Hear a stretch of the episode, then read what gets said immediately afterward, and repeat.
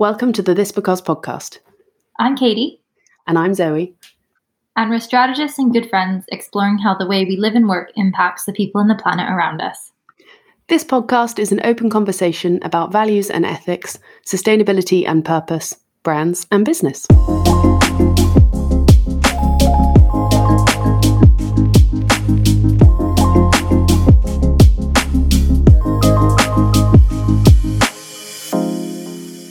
You all for your great comments on our gift giving episode. It's been so nice to hear how many of you are shopping more ethically this year. It got us thinking a lot about how else we consume during the holiday season. And it's not just the gifts we buy, but it's also worth thinking about other parts of the festive season, like the things that we wear. And I don't know if you've been experiencing this too, Zoe, but like all over social media, you see like Christmas jumpers, glittery tops, sequin dresses. Exactly. Masses, yeah. masses and masses. Exactly, yeah.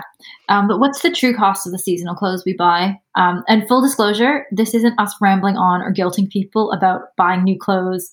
It's actually quite the opposite. We want to just chat through some of the nuances and the alternatives of buying or renting clothes and how people are aiming to feel their best and looking their best this holiday season, um, but giving just a little bit more thought into the glad rags we're all going to wear. Yeah, I think exactly that, Katie. Um, because ultimately, I guess fast fashion isn't a new conversation. I think we all know across the board that we're consuming too much. Um, but yeah, it's just therefore saying we can't, we're not saying stop consuming necessarily, but it's just being a bit mindful about how and when and what the repercussions of the decisions we make have. Um, so yeah, fast fashion isn't a new conversation. Um, if we think about the terrible disaster that happened at the Rana Plaza garment factory when that collapsed, I looked the date up and it's actually still yeah, it was eight years ago in 2013. Um, so the whole world at that point witnessed the tragedy as hundreds of workers lost their lives um, and their friends and family because they were working in ultimately really unsafe conditions in order to make a lot of our clothes but yeah, as I said, here we are eight years later, and there's still brands um, promoting and selling dresses on Black Friday for 8p. Um, so it seems a little crazy, and it seems like we haven't made um, many steps forward. But I think, like you said just now, we're not trying to guilt trip people, it's just uh, alerting people to what the kind of um, problems in or what the confusion and the complications are in the decisions we make.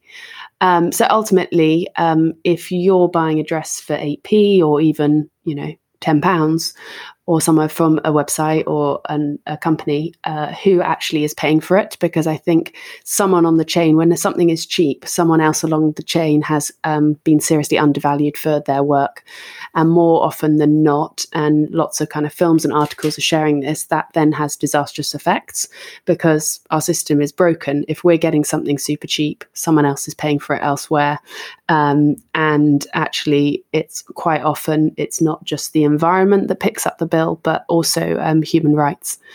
Um, so yeah, that was kind of a, a, grim start, maybe, of just trying to acknowledge if you're getting something for cheap, um, we just need to remember that someone else is paying for it. It's so crazy because we've been conditioned to be like, oh my god, it's so cheap. I can buy five t-shirts for twenty pounds. Yeah. Yeah, it's actually all those hidden costs that are the real costs that are actually like causing real world harm.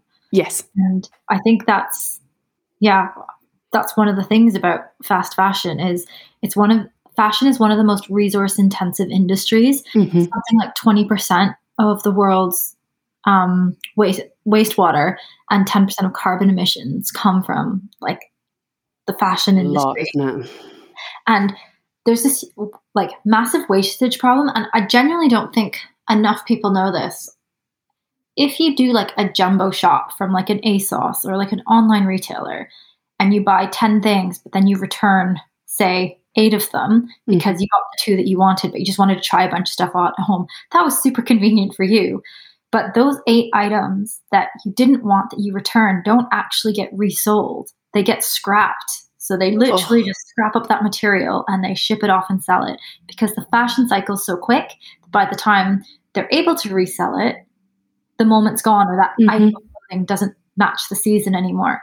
And I just think that is something that that's really think twice. Yeah, that's really scary because I think you're right. Is we're used to um, thinking, oh, we return something and that's okay. We haven't consumed it, but but like you say, because everything is so fast and everything is so cheap, actually, there's no value in it once it's even left their kind of shop floor the first time. Um, and so, yeah, it just goes once you've got it. If you're not keeping it, yeah, they'll take the money back, but it'll go straight in the bin and be scrapped. Yeah, and exactly that. So if it doesn't get scrapped, it goes into the bin and it becomes landfill. And I think like millions of pounds worth of clothing, hundred and something million pounds worth of mm-hmm. clothing, mm-hmm. uh, go to landfill every year, and 13 million items of clothing go. And you just go, that that's so rotten. like, yeah. there's so many other uses for it and things. But a lot of the time, stuff that you stop liking or doesn't fit for you definitely can have a new lease of life somewhere else. Mm. And I think it's that feeling of that wastage. Uh, I think maybe from working in a kind of design and brand uh, world as well, just the effort it takes for someone to, like, if you try and make a pair of clothes, pair of clothes, pair of jeans or something, designing it um, you know, then sewing it, cutting the material, sewing it, making it, transporting. Like it takes, it's not just the waste that goes to landfill; it's all that kind of human time and cost as well um, that it takes. Well, isn't your MA in textiles? yeah, it is in textiles, and I did do yeah. a long time ago. I did a master's in textiles, which was all about um, extending the life cycle of clothes. Yeah. Oh, amazing! So it was yeah, it was um, a lot there's there's also I guess the human rights cost that comes yeah. along with cheap clothes, and that like like you said about Rana Plaza, there's places all around the world um, where the conditions continue to be unsafe and people aren't paid very much, mm-hmm. and it's hard to think about that when you're like in a shop picking up something. But I think more and more you're starting to remember that there's a huge value chain associated with the clothes that you buy, and it is really complicated to work out. It's like um, you yeah. prioritize environmental needs and you look at secondhand, or if you think about human rights, it's about like all of these factories we've relied on. There have to be better systems and legislation in place to compensate people fairly. Yeah, rather than just pulling out and thinking, actually, I can't do that. You're right. It's much more of a nuanced and like needs to be thought through problem because, you know, not one solution fits all and there's knock on effects for every action we have. Yeah, it's hard. Yeah, and like you said, I did do my masters in. Um, maybe I've just been obsessed with clothes for a long time. I did my masters in fashion and textiles, and kind of got uh, thinking I wanted to make them, and then I think I got to design school, and I was like, oh god, everyone is making far too many things. Why? Um, why would I and what I create be any more useful than others. So at that point, I changed all my research into extending the life cycle of clothes. And actually, that's how we met through um, Do the Green Thing. I was doing a t shirt project. Um, but yeah, before that, actually, I did an art history degree. Um, and that made me think of like, why clothes? Why are they so important? Um, how has it happened? Um, is it worth acknowledging, I guess, that for a long time our self worth has been associated with what we wear, um, and what we wear um, kind of tells the world who we are and what we believe in as well. Um, yeah, and so in that art history degree, I actually studied lots of Renaissance portraiture, and you know, it's been around for so long. Husbands back then actually commissioned artists to paint portraits of their wives in fine embroidered, expensive fabrics and clothes to quite literally display their wealth to the rest of the world. Um, so it's not signi- and clothes as a signifier of kind of taste, wealth, style, and size has always been around. But I think it's worth acknowledging that it's also super dangerous. Um, you know, we're not going to get into the dieting world now, but um, people putting their self worth on the size of clothes that they can get into, um, let alone then having um, the ability to say, oh, well, I I'm only worthy if I spend a lot of money on clothes, or I'm only worthy if I change my wardrobe weekly. Um, but yeah, luckily, um, there are many individuals and companies who are helping us dress more sustainably without sacrificing our style. So it's not all doom and gloom. yeah, exactly. Um, I love what you're saying there about like taste, wealth, style, and size, because I think so often, like many things we consume, it's status symbol. So yeah. whatever it is you're wearing is meant to signify who you are as a person, your identity, what you're about, and fashion's like a huge like signifier of that. Yeah. Um, there's a brilliant brand strategist called um, Anna and Angelic, and she's mm-hmm. written sociology of business, and it's all around the like aspiration. Nice. And like modern codes around stuff. One of the things I love about like a lot of her theories and a lot of what she's pointing out is scarcity is becoming the new cool. Mm. So limited edition one-offs, things that are like prized for being not popular and made in yes. is part of modern aspiration. And I think that shift in culture is super fascinating. That's yeah, that's really interesting. And I remember that almost had um it must have been about 20, 30 years ago when um or maybe more recently when um, discreet fashion came in. Originally it used to all be logos and brands. Actually it would be kind of 80s was all logos and brands. And you know i've been there done that gone to disneyland got the t-shirt and all of that like outward facing all about monogramming on um, t-shirts and stuff. And then it went into a shift that actually like you say actually if you can't see the logo it becomes more interesting and more desirable. And at what point that that kind of brand awareness changes and shifts through completely. Mm. I need to read some stuff by her then. Yeah. Um, there's also a whole group of Instagrammers like Aja Barber, Venetia La Manna, and they only post about responsible fashion. Mm. I say hmm. responsible fashion because it's not just about being sustainable, it's kind of acknowledging um, for you, like wearing what you wear. For you to wear what you wear, a whole lot of people worked hard, and yeah. they're mostly women globally in the textile and garment industry. Mm-hmm. And there's a campaign called Remember Who Made Them, which is all about showing solidarity with garment workers um, to help improve mm-hmm. conditions. So, in our like current cancel culture, a lot of people will view things as black and white. You know, oh, a brand's going to underpay their worker, and therefore I'm going to boycott them because they do bad things. I see. I think we see this all the time. yeah, that knee jerk reaction, isn't it? Is like that's bad, so I'm good if I do this. Yes. Yeah. But unfortunately, and I think we mentioned this earlier in our conversation, there's the knock on effect from that. And it is so nuanced, but that mm-hmm. knock on means that predominantly women will lose their jobs because the factory no longer needs them. And mm. campaigns like Remember Who Made Them works in collaboration with worker groups and they help spotlight uh, worker situations and demands. And they are able to share and advocate with key media outlets and influencers to raise more awareness and action. That sounds so yeah, so interesting. So actually, and it's it's sort of like the more unglamorous stuff, isn't it? It's thinking further back in the chain than I think a lot of consumers want to think. But actually, whenever you put anything on, you're like someone. I think it's the name's really nice. It's like you have to remember who made them because someone did. There's been so many people before you. Um, at that point and yeah that action of if you suddenly were to stop buying from certain brands rather than that isn't necessarily the the best way. And actually, sometimes working with companies like this or organizations and challenging those brands um, is more beneficial than just refusing, like, yeah, what the what that kind of relationship is and what the most meaningful change. And i guess what change you ultimately want to see. And if you want to see people who do make garments to be treated fairly then by not buying from that brand isn't necessarily going to help you do that in the most meaningful way and you also yeah. have brands that are, uh, I guess, beacons in the space. We always talk about like the Patagonias, the Pendias. Yeah. Like there's so many brands that role model for others, mm-hmm. and they mm-hmm. see their share prices or their profits going up, and they go, "Oh, I guess there is a market now for people mm-hmm. buying clothes that actually acknowledge the living wage for their workers." Yeah, yeah, yeah. That too is another another big part of this conversation is we need more brands role modeling what good looks like in their supply chains to help correct some of the market imperfections. Yeah. And also by doing that for other brands, it makes it so much more transparent for consumers.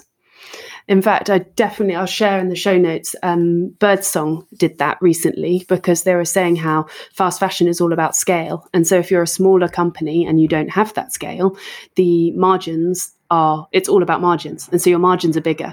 But actually, if you help people understand what a design cost is, what a material cost is, then actually people can say, oh, that's why I'm spending more. I'm not being ripped off. it's just someone else has been ripped off before you. I remember I got, um, when I was running this because before I was doing some tests, A B testing on Facebook ads. And um, one of the comments I got was something I wrote an article on Medium. I might share it too, uh, from a guy called Tony who said your prices are a joke. And to begin with, I was slightly enraged, and I was like, well, actually, no. The like I haven't the the the things I was selling were of a fair price. they weren't necessarily too expensive. And and actually if you're thinking about a culture that needs to buy less and buy better, they were a fair price and they were still, you know, homewares and clothing. So it were like luxury items. Um, but I realized I had to write something that was saying that because we're obsessed with deals and because we're obsessed with speed, um, we aren't used to knowing what that right price is. We've been, um, yeah, educated in the wrong way and not to consider it. But yeah, good old Tony. He brought me much pain for a week or two. um, but yeah, then I think also, so thinking about um, that kind of helping communities as well as um, shopping. I know that Oxfam do a lovely campaign, have done for a long time called Secondhand September.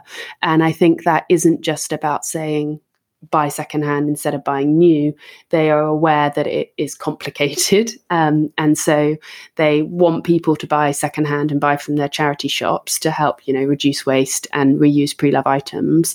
But that campaign also encourages people to recycle their own clothes. So it's very easy to think, oh, okay, what do I want new into my wardrobe? Rather than also thinking, what have I got in my wardrobe that I no longer need? Because I think it's something crazy like 95% of textile waste could be recycled, but people people often just put it in the bin so it doesn't go into the right places to be recycled. Um, and I know that with them, I think you can just put, you can literally do a postal donation, or in the UK, I know we have lots of clothing waste bins um, and loads of brands now. I think and other stories and and places are now having a drop off where you can drop off um, recycle clothes because clothes because they're clothes clothes because they're obviously in the supply chain and they know how best to recycle their own garments. So actually they're opening up that conversation to say return it to here. Um, and also i guess within oxfam they by being a charity they always reinvest in their communities. And so that kind of feels for me like quite a nice closed loop model um, that is kind of helping to feed um, the different elements of the business in a way that is more transparent. Um, I think I've mentioned Thrift Plus uh, many, many times, um, run by a friend of mine, Joe. Um, and he was trying to help on originally help um, charity shops have an online fashion presence. Um, so it is now the UK's largest secondhand fashion store um, and helping loads of people to make secondhand that first choice. I'm guilty of it. I go online, I'm like, oh, what do I want to buy now? And actually, I don't deny myself that now. I allow myself to think, okay, look at the shops that you might shop from to see what you might like. Because I think that's often what it is. It's trying to ascertain. And then sometimes I get to the point where I'm like, oh, actually, I don't like any of this and I don't need anything new. But you almost need to scratch that itch. So sometimes I allow myself like a 40 minute cruise around all online shops in order to just kind of then think, oh, well, actually, I'm fine. I don't need any of it. But if you do, I'd say going to Thrift Plus is always good because they do have high street and designer brands, and you're shopping you're shopping secondhand, and also a, a percentage of what you spend goes to your kind of chosen charity, which is also a very nice way to do it. When we moved um, in the um, summer, we used uh, Thrift Plus. Did you have to bag up your stuff? Bagged up stuff, and like I was really worried about it being like of the right quality for the mm-hmm. site. Mm-hmm. Um, yeah, yeah. Yeah, it went through. There's credit on my account. I look at it and see what other things do I want to buy. But it's a really, really nice ecosystem they've built. Yeah, really, really nice. And I think, yeah, that collection model as well is really helpful. And I think, yeah, you're right. They take all the photos for you. So rather than having, um, yeah, actually, Kate, that's really worth mentioning that you can apply for a thrift bag to be sent to you, which you then fill up. And you're right, then they list it. They work through that of what they know will sell or won't sell. Um, anything that won't, they will um, recycle in a different way. And then anything else then gets hosted and they take the photos and do all the admin of uploading it. And you just say which charity you want the sale to go to or um, and which portion you want to go into your bank account or credit account on thrift. So no, it's really good. Um, and then I, a brilliant friend of this because called Ella runs a communications agency called Good Beans, and they wrote um, a fabulous Christmas gift list that I think they launched maybe the same day or the day after I put my podcast out. So I kicked myself at that point, but then actually realised it was really relevant for this too because there's a lovely section on shopping secondhand. Um, so I'll put that list um, there, but they mentioned things like refashion and Depop and beyond retro, retro um, as kind of places to go to look for things, but also some lovely companies that I've um, worked with before and admired from afar before. Um, waste Yarn Project and Antiform, both companies who use waste wool in to make uh, new garments. So you can buy strictly secondhand in a way, which is like, yes, that that was a pair of jeans before, and I'm going to use it again. Or you can shop in the kind of up- upcycling world where um, things uh, have been pre-used, um, but then they've been reformed into something else. That's so yeah, lots cool. of lovely options. I'm going to check out Antiform. Mm. Um, there's also uh, this organization called um, uh, Endless Wardrobe. Okay. And they do new and nearly new or rental. And they're trying to really take on how um, people are thinking about fashion. And it, I don't know, I think you and I have talked about this before, but there's a lot of like fashion renting startups. Yes. Such an interesting model. Like Rent the Runway has like Gwyneth yeah. Paltrow on the board and it's starting to gain a lot of traction. There's a lot of people who will rent fancy gowns for special occasions. Mm-hmm. Um, and I it might become the most popular and sustainable way of shopping and also gives people that occasion to dress for without like breaking the bank and yeah. you have so much choice but something that i think a lot of environmentalists talk about is is renting actually the most sustainable choice and i think there's a lot of research still going on about this um, mm-hmm. as an option it's a really great way to like have an endless wardrobe per that organization's yeah. name but there's other i guess on the other side I think there was a study done by a Finnish scientific journal called Environmental Research Letters, which looked specifically at the environmental impacts of five different ways of owning and disposing clothing, which included renting, resale, and recycling. And mm-hmm. it found that actually renting clothes had the highest climate impact of all. Yikes. I know. So there's like hidden environmental costs around delivery, packaging, transportation, lots of like carbon that you don't see, and then like the chemicals from dry cleaning. But mm. on the flip side, if you can get this right, if you can sort the logistics of rental companies and help them become more climate friendly, it could be on level with reselling. And oh, great! So it could, yeah, could be as as um, sustainable or as responsible, and yeah, things are balanced out carbon wise. Yes, but there's certainly the rental clothing economy. I think is certainly um, developing, and I think it's one development I'm super interested in in seeing. I'd love in the future to see a subscription box where you could literally like every month or so just get secondhand stuff that you borrow and then send it back, especially yeah. for events that you don't want to have to get another thing for. Yeah, that's so true. And yeah, like you say, those kind of one off things. And I think that's the hard thing that you mentioned earlier as well about things people th- feeling things are black and white and thinking oh now renting is the, the best way to do it but um, also not necessarily thinking into the logistics of it but also thinking it doesn't mean you should rent something every day. You're not doing what you're doing is still having an impact so it doesn't need to be to the extreme but it's a really nice option rather than thinking oh i'll buy something that I'm going to wear once and, you know, then have to wait for another occasion to wear it. Just think actually it's a one off occasion. And instead of buying new, is there another option um, that can be uh, a little more thoughtful and, you know, doesn't clog up your wardrobe as well? I've watched, I'm slightly obsessed with watching um, uh, sorting your life out and other cleaning programs. Um, and it is so true. If you have a stressful wardrobe that's too full, I find my mind is so much more frantic. There's more washing, there's more stress, and there's more stuff you really don't need. And you do realize as well, there's like special t- tricks of, you know, when you hang them up, always hang them from one side because then you'll realize if you're only, you're normally then just putting the same things back, you don't ever use anything from the right hand side if you're always putting on the left or whatever. Um, but yeah, I think as well, it's not just the environmental cost from a kind of mindful um, way of living as well. It's a lot less stress if you have less stuff, for sure. Um, yeah, and I guess you mentioned um, my master's that I did in fashion and textiles, and yeah, all my um, research on that was increasing the life cycle of clothes. And my absolute favorite project when I did that research was a project called the Uniform Project. Back in 2009. So I'm really aging myself. And I don't think I've ever seen something that maybe it was just because it was so influential for me at the time that I was like, oh, this is a really creative way of doing things. Um, but I've never really seen a project that I've loved as much, I don't think. So it was a brilliant lady called Sheena pledged to wear and um, reinvent the same dress for a whole year. So she was exploring sustainability versus I guess, disposability, and also through um, the versatility of fashion. And she picked one little black dress. I think she did have caveat. I think she had two or three of them made from kind of washing purposes, but it started as like a challenge to herself, um, and it was also a fundraiser. So she was also realizing she was sort of wearing her own uniform, and that created a link for her in her mind to also use it as a kind of um, fundraiser for uniforms for underprivileged children in India.